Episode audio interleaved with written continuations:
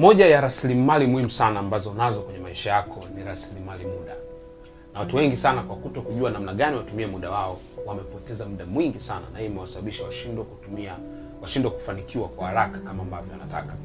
Sifa mojawapo ya watu ambao wanafanikiwa sana ni watu wanaojali muda. Umeshakutana na mtu yote ambaye amefanikiwa sana, kitu ambacho utagundua kwake ni kwamba anajali sana muda, hataki kupoteza muda, na muda ndio rasilimali pekee ambayo wanadamu wote tumepewa sawasawa. Kwa namna unavyoitumia hiyo itategemea namna gani utafanikiwa. Lakini kitu ambacho unatakiwa kujua ni kwamba muda unaopoteza huwa haurudi tena. Lakini pia chochote kile ambacho unatumia muda wako nacho, tafsiri yake ni kwamba umetumia maisha yako, kwa sababu hutakipata tena, utapata tena ule muda, hautarudi kwenye maisha yako. Yako mambo manne ambayo yanawapotezea watu wengi sana muda, na ningependa nizungumze hayo kwako ili kuanzia leo wakamate wawezi wanne wa muda wako. Jambo la kwanza ni kutoipanga siku yako. Kama hujapanga siku yako, maanake utakuwa unakimbia tu kokote kule. Mtu yote akikupigia simu twende huku, unakwenda. Akikwambia hivi, unafanya. Kwa nini? Kwa sababu hujaipanga siku yako. Usipoipanga siku yako, tafsiri yake ni kwamba utafanya vitu kadiri vinavyokuja, sio kadiri ambavyo wewe unataka. Kwa matokeo yake ni kwamba utakuwa ni mtu ambaye unakimbia kimbia. Hii ndio maana inasababisha watu wengi sana wanakuwa bize, lakini hawana cha kuonyesha.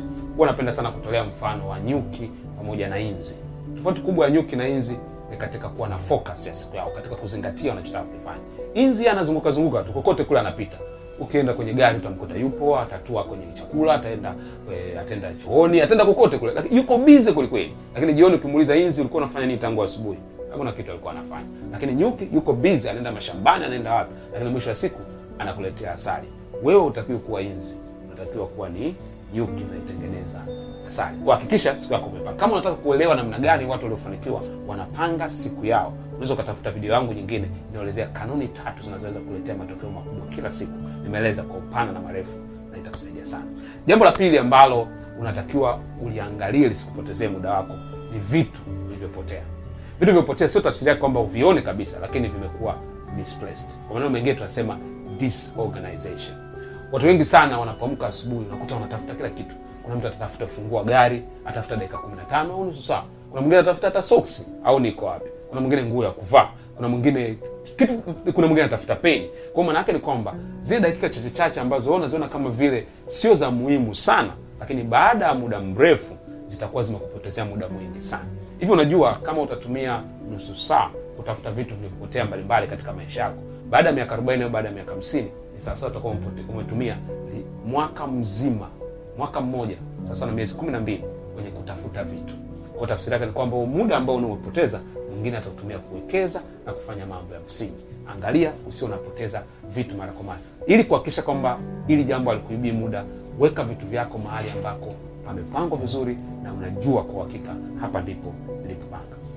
Jambo la nne ambalo linaweza likakupotezea muda na unatakiwa ulizingatie sana ili sikupotezea muda kuanzia leo ni maelezo yasiyokamilika. Tunasema incomplete instruction.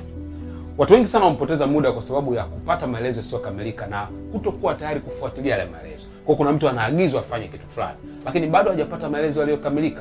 Kwa hiyo maanake, ukipokea maelezo yasiyokamilika, ukienda kufanya, utakwambia hapana, sikuwa nimemaanisha hivyo, rudi tena kafanye, au rudia hii kazi ufanye, na unakuta unapoteza muda mwingi katika hiyo. Lakini hata wewe unapompa mtu mwingine maelezo yanapokuwa hajakamilika, tafsiri yake ni kwamba atarudi tena, au itakubidi ufanye kwa niaba yake, kwa sababu ameshindwa kufanya kama ulivyokuwa unataka. Kwa kila wakati zingatia kupata maelezo yaliyokamilika katika kitu ambacho umeagizwa, au unapompa mtu maelezo, mpe maelezo yaliyokamilika isiyokuwa na shaka yoyote. Jambo la tano la mwisho ambalo linasababisha watu wengi sana wapoteze muda kwenye maisha yao ni matumizi ya mitandao. Ukweli ni kwamba hatuwezi kuepuka kabisa kutumia mitandao. Utatumia Instagram, utatumia Facebook, utatumia WhatsApp, lakini jambo la msingi la kuangalia ni kwamba, je, unaitumia kufanya nini? Watu wengi sana wamejikuta kila wanapoamka asubuhi wanatumia muda mwingi kwenye mitandao. Hivyo unajua, ukitumia masaa matatu au manne kwa siku kuangalia mitandao yako, ukiishi miaka hamsini baada ya leo utakuwa umetumia takribani miaka minne mpaka saba ya kuangalia tu mitandao, na hii maana yake ni kwamba utakuwa umetumia muda mwingi sana kwa maisha yako.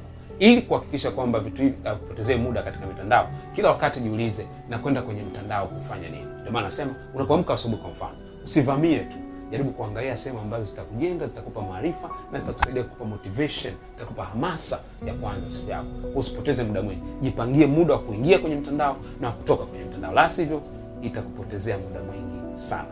Ningependa kusikia kutoka kwako. Je, katika wezi hao wanne wa muda ambao nimewazungumza, ni mwizi yupi unataka kuanza kumkamata kuanzia leo hii ili asikupotezee muda wako? Unaweza ukakomenti hapo chini nami nitaendelea kufuatilia na kukuelekeza zaidi namna gani unaweza ukautunza muda wako na ukaweza kufanikiwa kwenye maisha yako. See you. At the top